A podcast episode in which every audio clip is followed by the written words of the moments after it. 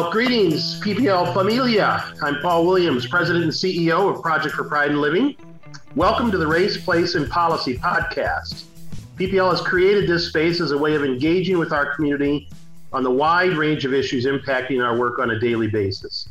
It's our firm belief that the complex issues around race, place, and policy are central to this dialogue. And so we thank you for joining us. This month, our conversation is about affordable housing, particularly in terms of how a home helps address racial equity. I'm joined by my good friend Chris Coleman, now the president and CEO of Twin Cities Habitat for Humanity, and the former mayor of the city of St. Paul. Welcome, Chris. Great to have you here. Glad to be here, Paul. Thank you so much. So I, I actually want to uh, start by talking about your your background and, and kind of what brought you to the work of community service and, and public service. You've been working on community improvement from a lot of different angles over over over these last several decades. Well, you know that's a, where, where to begin on that journey. Um, you know, obviously, as mayor, we worked on a thousand different issues and ways to build community and and build healthy families and and uh, you know you had all the aspects of everything that you did from uh, um, from snow plowing to uh, you know to stadium building, and you and you you and I went through all that together. Uh, but in, in terms of housing and how I ended up at, at Habitat, there's a couple of things. First of all, just fortuitous timing. Uh, as I was leaving the mayor's office, Sue Haigh, my predecessor here at Habitat, uh, was retiring, and uh, there, you know, with anything, there, no matter how the, the job has to be open if you if in order for you to get it. Uh, but as I looked through what I what I most cared about and what I and ultimately what I thought was the kind of the bedrock solution to all, a lot of other challenges that we face in our community, uh, it came back to housing for me. It came back to the stability of knowing where you were going to lay your head at night. It came back to uh, having you know you know this before the pandemic, but you know just the place to do your homework and then it became a place to actually learn uh, and it became you know your everything your your yoga, yoga studio your um, you know your office your your school. Uh, home just home is just so fundamental to all the other healthcare challenges, the inequality that we see in our community, and wealth and and uh, and uh, uh you know financial disparities um, you know, just it, it just was a natural fit for me ultimately uh, to be working on these things, and it was it was in some ways an extension of what I had done uh, in my prior life and community, but also it was um, it was the the bedrock foundation of everything that we had worked on. Yeah, and and uh, so I actually want to take you even farther back. So I mean, you and I share some geographic background. Uh, I grew up in the Rondo and and Frogtown neighborhoods, and uh, I think you have roots in in uh, Frogtown for sure. Say a little bit more about that, and and then also um, when I first bumped into you after grade school, um, uh, you were you were living and working in Frogtown. So just say a little bit more about that. Yeah. Well, uh, you know the, the Williamses and the Colemans and the, you know have do do have our deep roots in the in the Twin Cities for sure uh, in St. Paul my my dad was a, a Frogtown kid. His dad was uh, worked as a, uh, a, shop clerk in the Great Northern Railroad um, up on off of Dale Street. Um, so he was always living. His he was born in 997 Thomas. My the first house I bought was 885 Edmund, so a block away from where my dad grew up. But my mom grew up uh, in in Cornmeal Valley in in in Rondo uh, you know, moving around from apartment to apartment and um, originally where where Sears is now. Um, mm-hmm. You know, this was the this was the heart of the Rondo community and and the heart of the poorest part of the Rondo community. Um, and so, you know, it was always I was always very aware of those you know those communities and and the, my roots in those communities. Um, and as I was growing up, you know, I had the stability of home. I had the stability of home ownership and it only was later after I really started understanding more completely uh, how how we have gotten into the situation that we're in did I realize, you know, the reason I was able to buy a home when I was in law school uh, was because I was able to borrow a down payment from my mom. Uh, the reason why this this young this woman who had grown up dirt poor in, in Rondo had money to lend me to buy a house was because when my dad came back from World War II, he got to buy a house on the GI Bill mm. uh, and build that equity. Uh, and then as the family grew, they went from a small house in um, in uh, Highland Park to a bigger house off of West Seventh to a bigger house up in Crocus Hill, uh, and and that was that wealth accumulation allowed us to um, her to help her kids buy houses, and and that's my, so my first house was was in the heart of Frogtown, and then I became a community activist working on housing issues in Frogtown.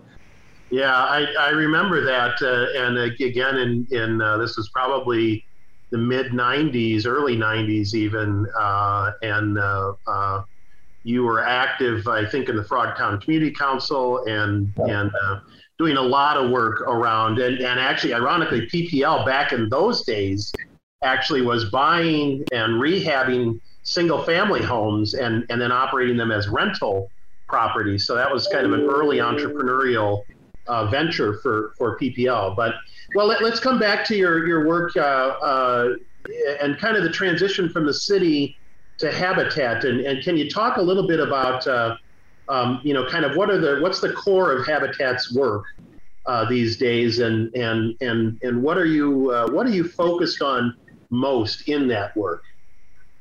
Well, if we start off with the premise that housing is a continuum that starts, you know, uh, in the kind of solving the housing equation is a continuum from unsheltered homelessness uh, on the one end to getting folks into home ownership uh, on the other end of it.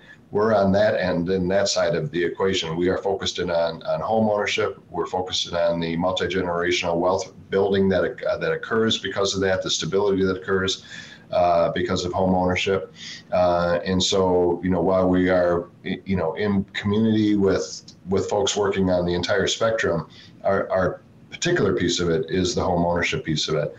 But we went through um, in the four years that I've been here, we have really shifted our efforts. Uh, I shouldn't say shifted, but really focused our efforts on racial equity in housing uh, we had for years been very proud of the fact and bragged about the fact that 85% of our families were families of color. Uh, but when we disaggregated the data and broke it down, we realized that we weren't serving the foundational African American, foundational Black households uh, in our community. Uh, they were among our largest applicant pool, um, but the least likely or the second least likely to actually achieve home ownership through our, our programming. Uh, and so, you know, just to be clear when I talk about foundational black households, I'm talking about folks that trace their ancestry to enslaved Africans, um, multi generational black families, people that have been here and have, quite frankly, been the victims of historic patterns of discrimination in housing. Redlining, restrictive covenants, building freeways through through uh, vibrant African American neighborhoods, uh, and taking away home ownership. Um, so we we said, you know, we need to step back and we need to understand why we're not serving that community, what we need to do to change that and ultimately how we can propel uh, the equality and, and equity in home ownership in the Twin Cities. Uh, 75% of white households own their own home. Uh, for foundational black households, that's probably closer to 20%. Uh, so we really have got to, to accelerate our work. Uh, we have come out of the gate just in the last couple of weeks with a special purpose credit program, which will target resources for foundational black households um, it you know might come in the form of a of a additional down payment assistance. It might come in uh, in credit repair programs. It might come in in different ways. But we have a little bit more flexibility now to be race specific. Um, I always said it. We never had problem call, calling out race when we were discriminating, uh, but somehow when it came to try to, uh, you know, uh, to uh, to mitigate the damage that was done, uh, then all of a sudden we weren't supposed to talk about race anymore.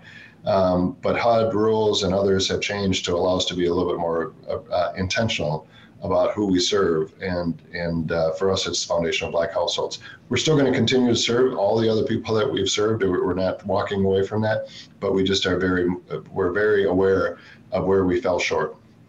So those those disparities that you referenced, 75, actually 77% home ownership rate for the white community, 20, 25% for for the the the, the, the generational uh, black families that you're referencing. The highest, I think that's the highest gap in the country. Um, and I always I actually want to take a moment to point out that nationally, that rate is about 70 in the low 70 percentages for white households and about 44% for black households nationwide. So there's no doubt that the Twin Cities are are you know have the widest disparity. It ain't no picnic, right?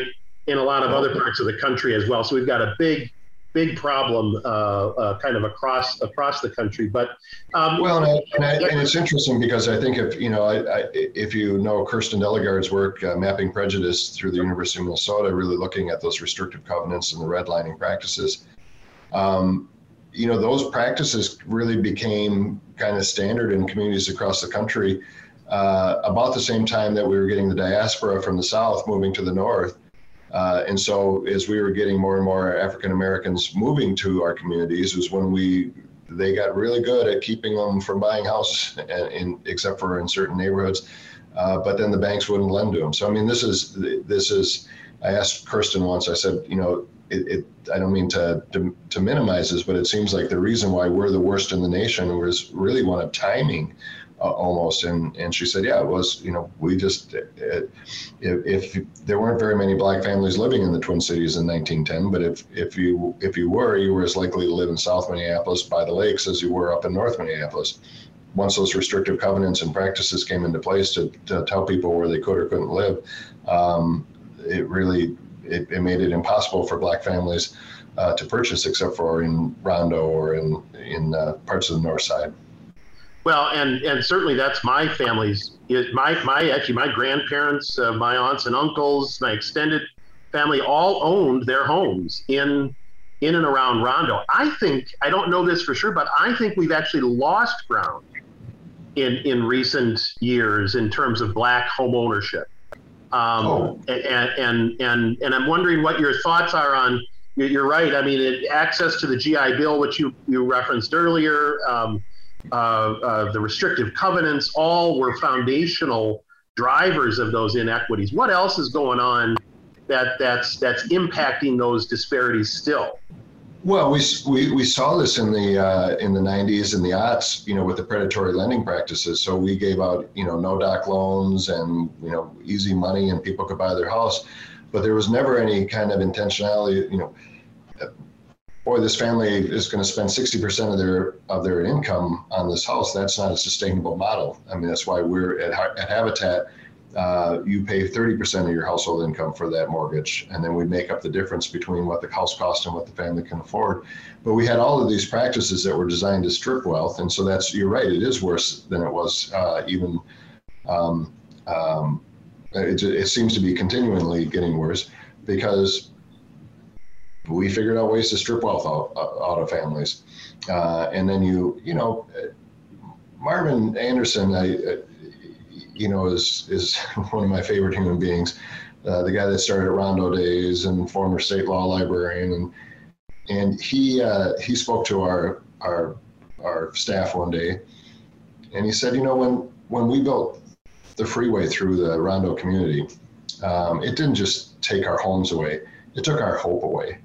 Hmm. Uh, and that generational, multi generational trauma uh, is still very present uh, in our community and that sense of you know home ownership. I buy a house and you know just like my grandfather, you know they'll, they'll take it away from me and pay pennies on the dollar. Uh, there's just a lot of there's a lot of factors trauma trauma not being least among them.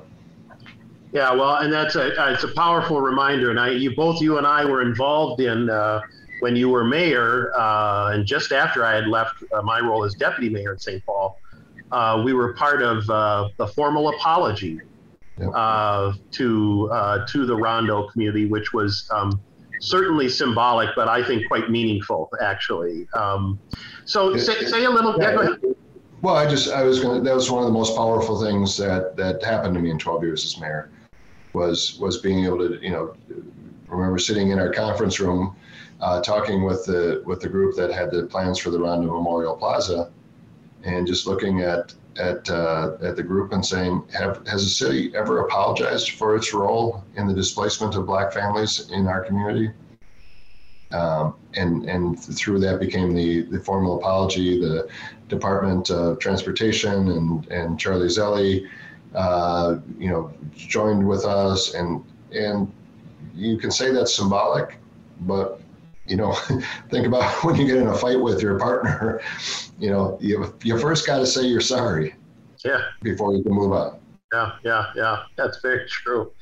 Um, well, say, say a little bit more about uh, about some of the tools that uh, Habitat's using. I know you all have been uh, really um, extended your your ability to to provide low cost mortgages, and you're working in partnership with other organizations, PPL included, in right. in bringing low cost mortgages to to uh, to homeowners, first time homeowners, and certainly BIPOC homeowners, and a good portion of who we work with actually are both BIPOC uh, as well as you know foundational uh, black households. But but that seems like a particularly important tool. Can you talk a little bit about that? Well, it really is. Uh, you know, again, so the ba- the basic model that people know about Habitat for Humanity is we you know we we take a piece of land, we put a foundation in, we build a house above it using volunteers, um, and then we match families to that house and if the house is valued at $250,000, but uh, a family using 30% of their income can only afford $175,000, uh, then we come in with resources to close that gap. So um, it could be it's it's a lot of different sources layered on each other. So Minnesota Housing, um, it, you know, and the, and the, resources for first-time homebuyers that they have, uh, federal funding, and ultimately then the money that we collect from from our very generous community uh, that supports our work. Um, so, so, but as, as we, you know, using that traditional model, we were doing 50, 55, 60 houses a year in a big year. Um, and, and that work was very important, but it wasn't closing the gap in, in home ownership inequality in this community. Uh, so before I came on board, uh, Habitat started a relationship with Bremer Bank uh, that allows people to go out into the community and, and buy using a real estate agent uh, a non-habitat developed house. Uh, can buy anywhere in the seven county metro area, um, but using the, the habitat financing mechanism. Uh, and that allowed us, before COVID, we were on schedule to to uh, to do 125 homes. Our target this year is closing on 129 homes, and then we're hoping to do 20% growth year in and year out. You know, coming in the next, you know, during the course of our current strategic plan. Having said all that, really laser focused on, on racial equity in housing. And, and, and that means being in partnership with PPL, being in partnership with other organizations, uh, and helping helping build our pipeline of families that can use that can come in and use our product uh, and and see that there is a pathway to home ownership where they may not have thought that there was one before. And just uh, for our listeners, uh, some of you may know that uh, uh, PPL works with hundreds of of uh, households, again, primarily households of color, uh, doing what's called uh, home stretch uh, counseling. It's, it's pre getting folks ready to become homeowners, and it's uh, financial education and budgeting and credit and uh, and all of that. And and so um, and we're in the midst of a of an expansion of our homeownership work again, largely as a wealth building strategy. And so that that includes a kind of a new pool of of uh, down payment assistance. Uh, but I think uh, the year before last, I think we placed upwards of 30, 35 uh, households of color in uh, in home ownership for the first time. Uh, this year, we got a wonderful commitment from a from a donor to, to double that, and we're already well past that 60 mark we're upwards of 90 uh, right now and probably will surpass 100 by the end of the year. And again, in, in several cases, we partner with Habitat on that mortgage product to again make it make it even more in reach for uh, for for lower income households of color, particularly Black families. Absolutely, and, and and again, that's you know people need to understand that that is the game changer for those families. That that is the you know the difference between kind of you know continuing struggling you know in, in rental housing and continuing to have you know housing instability, which leads to other forms of instability. Um, that this this getting folks to that ultimate goal. Uh, you know, we always talk about home ownership as the American dream. Well, it hasn't been a dream for a lot of folks because it's just been so far out of reach. Uh, but you know, like like many uh, folks, I suspect uh, the only wealth that they have is the equity that they have in their home. And that's the wealth that they get to pass. You know, they might use it to send their kids to college. They might use it to start a business. They might use it to, you know, for retirement, uh, or they might help their kids buy a home uh, themselves. But the but you know, my my phrase, Paul, is that every dollar spent on affordable housing is a dollar well spent. But a dollar spent on affordable rental is palliative, and a dollar spent on affordable ownership is curative. Uh, and you know we need to work on the entire spectrum, but we also have, have to make sure that we are working to get families into home ownership. Yeah, and I want to I want to come back to that actually and, and get your ideas on on kind of policy changes that you think need to need to be made. But I'm also curious, uh, one in terms of how has um, the Habitat audience, um, your your kind of donor base, your constituency, your external constituency, how has this uh, resonated, and how have how have they responded to this? Because this is this is an unusual push. You you referenced earlier Habitat's historic model.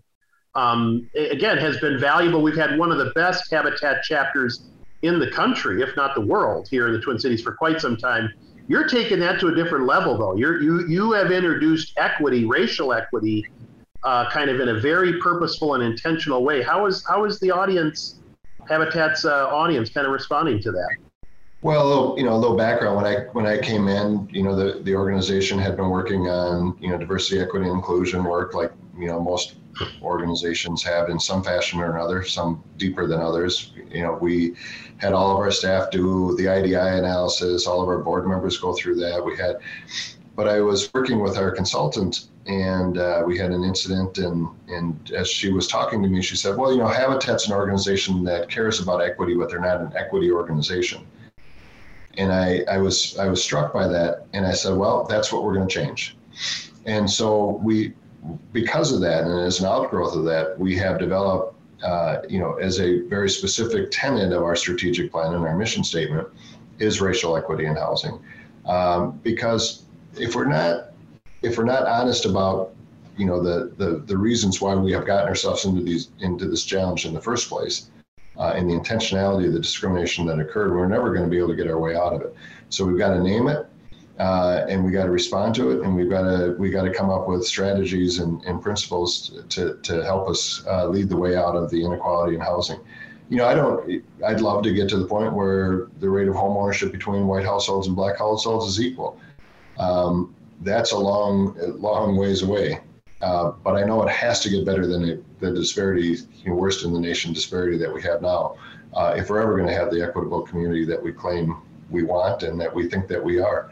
Um, so, so developing these strategies again, the special purpose credit program, uh, because HUD was a little bit more flexible in their rules and really said it, it is okay to be race specific in your lending practices. Uh, um, or at least giving us more flexibilities if you can if you can justify the the, the case statement uh, of why there was you know historic patterns of discrimination and and uh, barriers to to achieving housing. Um, so so again, we're we're working through this. We have an initial cohort. We sent out letters to uh, to our uh, foundational Black Households identified on our on our current pipeline.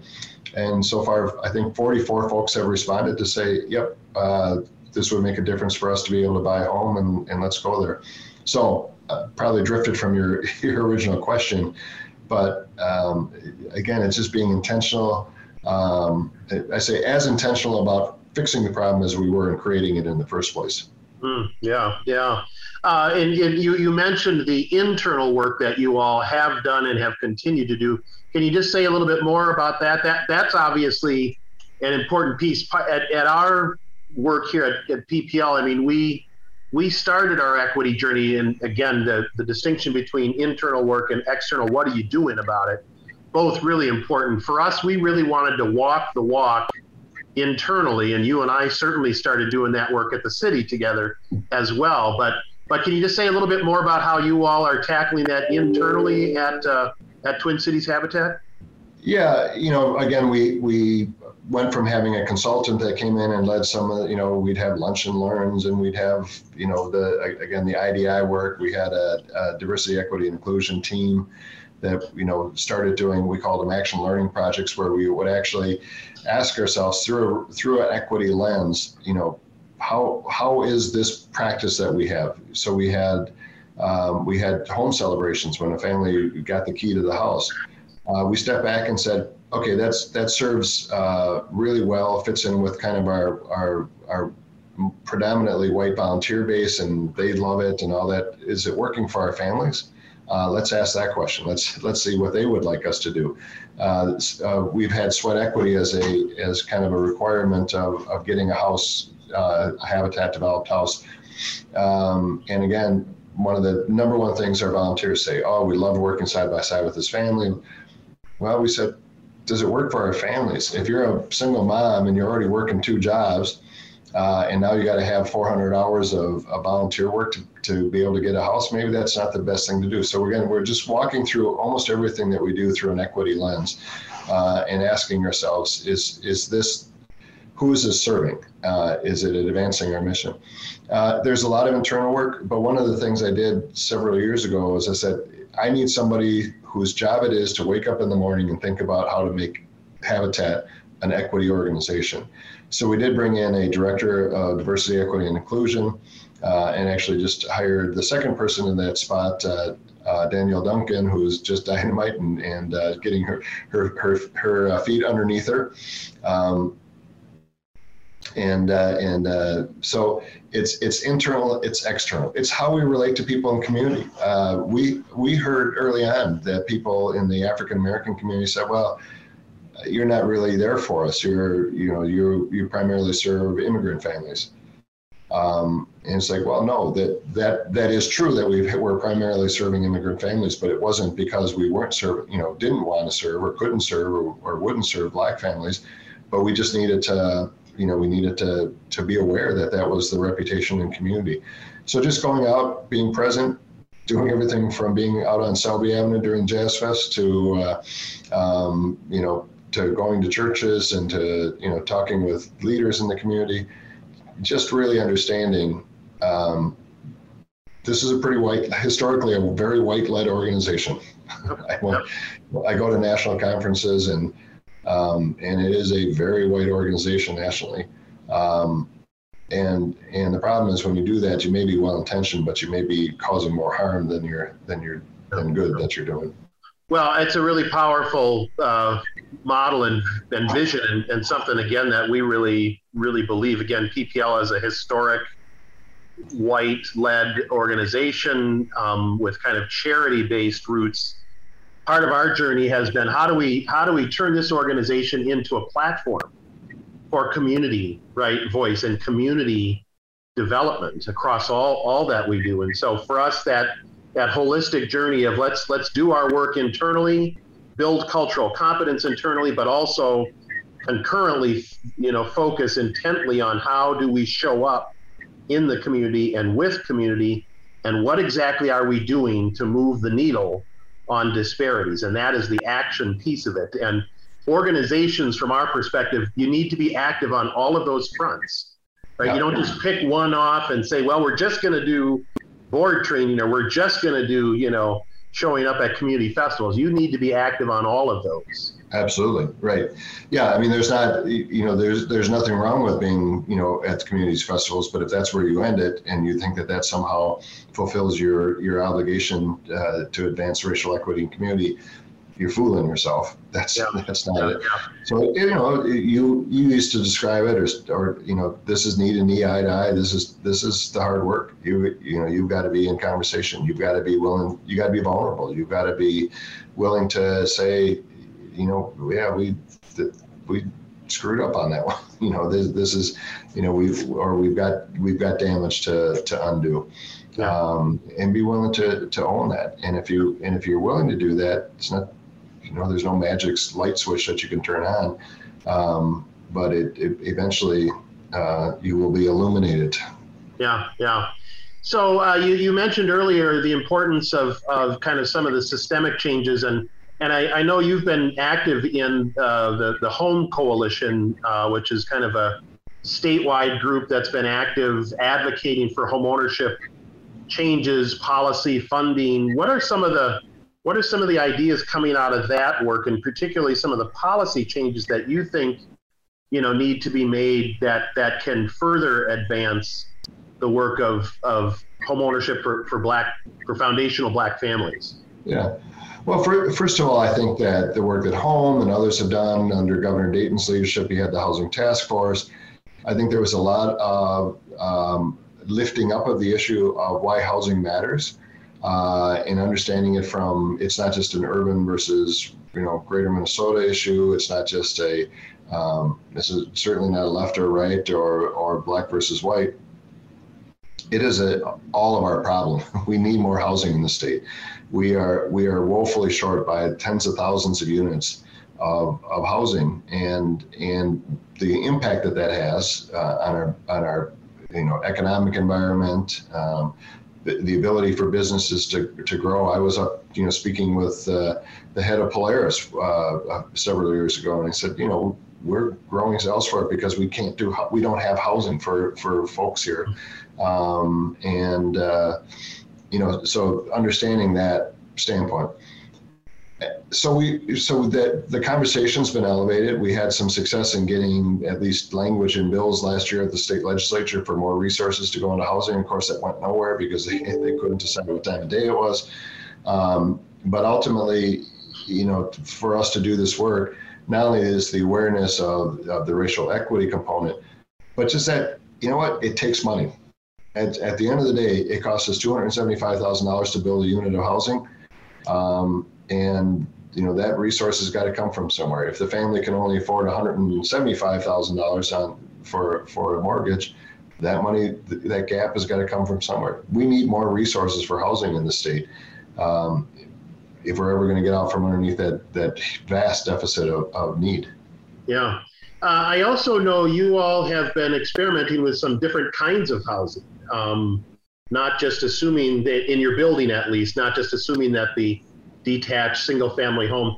Any uh, any insights on on other well, ways you are thinking about some of that? Yeah, I mean we're we're looking at you know this is spaghetti throwing time. We're just you know we're we're willing to try anything and everything if we if we believe that there's a market. We have not built uh, we have built you know uh, quad you know townhomes and and we're we're working with City of Lakes Land Trust to do 18 units in the Harrison neighborhood over in North Minneapolis. Yeah.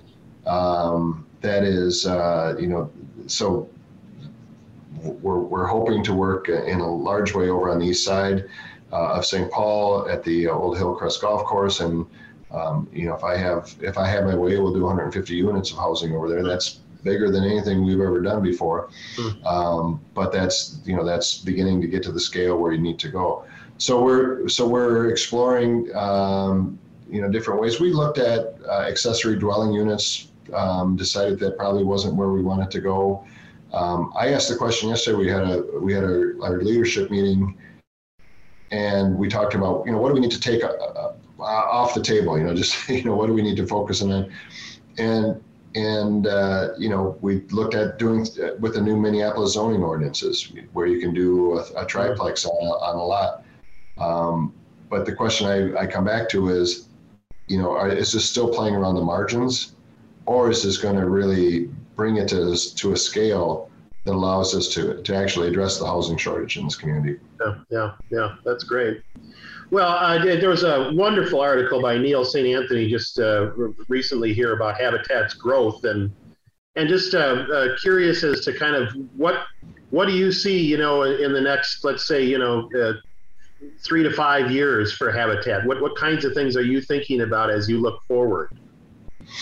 Well, I, I, think that, you know, first and foremost, uh, that, that base model of us building houses with partners uh, and volunteers will continue because that is that is the, you know, the, the, the kind of the foundation of who Habitat is.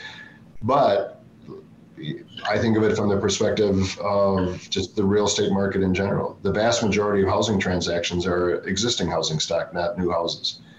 And so that's why when we built this partnership with Bremer that allowed us to, to work with families to buy in the open market, uh, I see that as the greatest opportunity for expansion. Uh, that's the that's where we I think can get to the numbers that we hope to that that start to really address the the fundamental inequality in homeownership in this community.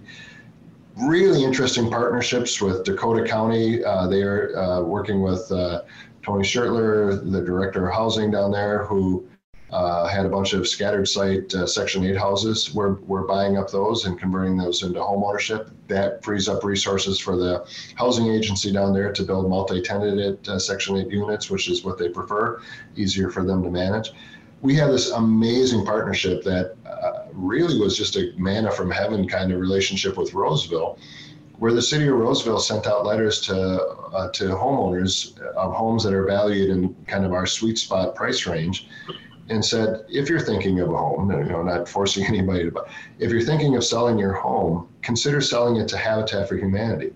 Mm-hmm. Uh, and then they, and then Roseville, the city itself, has stepped in with resources for us to rehabilitate those homes and to do gap financing. Uh, we started that this year. Uh, we thought maybe we'd do one or two of those. We've already, I think we're up to nine or 10. Uh, and now we're uh, continuing that relationship and starting to have conversations with some of the other suburban communities if they would be willing to do the, the same thing. So it's really, uh, look, this is such a multifaceted, nothing short of crisis. We have a housing crisis in this in this community. Uh, we have it across the country and across the globe. But but at the end of the day, it's these, you know, these out of the box thinking that's gonna that's gonna be necessary for us to get where we need to go. Yeah, well, it's really exciting, and and uh, uh, I, I, can feel your energy around it. And and when I, I, I always like to ask this last question about what do you feel hopeful about looking forward, um, and certainly from your perspective as having been mayor for a dozen years, having now been through multiple years of a pandemic and multiple pandemics, plural. Mm-hmm uh, including racial unrest as one of those pandemics. Um, 100%. What, what, what, when you look forward here in the community, in, in addition to the work that Habitat's doing and, and the incredible importance of ownership, what, what, what are you hopeful about looking forward? Well, I, I, you know, look at you for all the reasons you mentioned. Sometimes it's really hard to be hopeful. it is just uh, we have been beaten down uh, over the last few years between the pandemics of, of COVID and, and racism and, and uh, um, unrest. But I look at the, the team around me. I look at the folks that are going, oh my gosh, we're, we're being unleashed to, to try new things. We're being, um, we're being encouraged to be creative. We're being encouraged to, uh, and, and naming this, this, this with specificity the racial equity component that has has given people a, a different sense of purpose. It's really been uh, it's been uplifting because people have stepped up to the plate. Uh, they have said, "We, yep, we love this vision. We're going to go for it, and we're going to try it." Um, and others uh, will come. Clearly, you know, getting a, a, a check from Mackenzie Scott for for thirteen and a half million dollars unsolicited, uh, that was a little uplifting. But by, uh, by the way, I, am sure you gave her our number as well. yeah, I, I, I, well, I said, was this supposed to be sent to Paul Williams? Uh, I'm sure it was meant for me. Yeah, um, awesome. But but I I look at that and say, okay, will others follow? Uh, will will others understand? Um, you know, the, the worst thing that could happen is we get that gift from Mackenzie Scott and people say, oh, you don't need our money. It's it, it's only a transformative gift if people continue to do what they have done in the past to support the work that we're doing. Um, but it allows us to try new things, um, and that gives me hope as well. Well, and that, that is so exciting, and and um, uh, I, I know you're using it in, in transformative and catalytic catalytic ways, and, and it's it's ironically it's not easy to accept a gift that big and to really use it in catalytic ways. Uh, so, so bravo. Um, well, the, the, the, hardest thing with a gift like that is to not just plug it in, in, in into yeah. ways that you've already been doing. Yep. And yep. and uh, I've had that conversation with my finance team a lot. Well, we could use this to fill this gap or that. And I said, no, yep. this this money is going to be used for racial equity and advancing black home ownership. Mm-hmm. And I said, we're not buying paper clips unless that paper clip is binding a, a, a portfolio for for uh, an African American household buying a house. I mean, that's so we've been very clear on that. Um, but you're right; it, it's you got to be careful when you when you do receive something like that. Yeah, um, yeah. That you have intentionality around that as well. Well, thank you, Chris. Just great discussion, great stuff happening. Really uh, uh, grateful for your partnership with with PPL. It, it means a lot to us, and it's uh, I think really really productive. Um, and thanks. And I'm just amazed that you still talk to me after being my deputy mayor for four years. So I appreciate that, Paul. Thank you. It's taken a while. But, uh. We are, we are. So great discussion. Thank you all for listening in today. I'm Paul Williams from PPL, and this has been the Race, Place, and Policy podcast. We'd love to hear what you think uh, as well. So drop us a note at communications at ppl-inc.org. We hope you'll subscribe and sign up for notifications from wherever it is that you get your podcasts. You can always find us on our website at ppl-inc.org. And until next time, stay, uh, stay safe, stay engaged, uh, and be well. Thank you so much.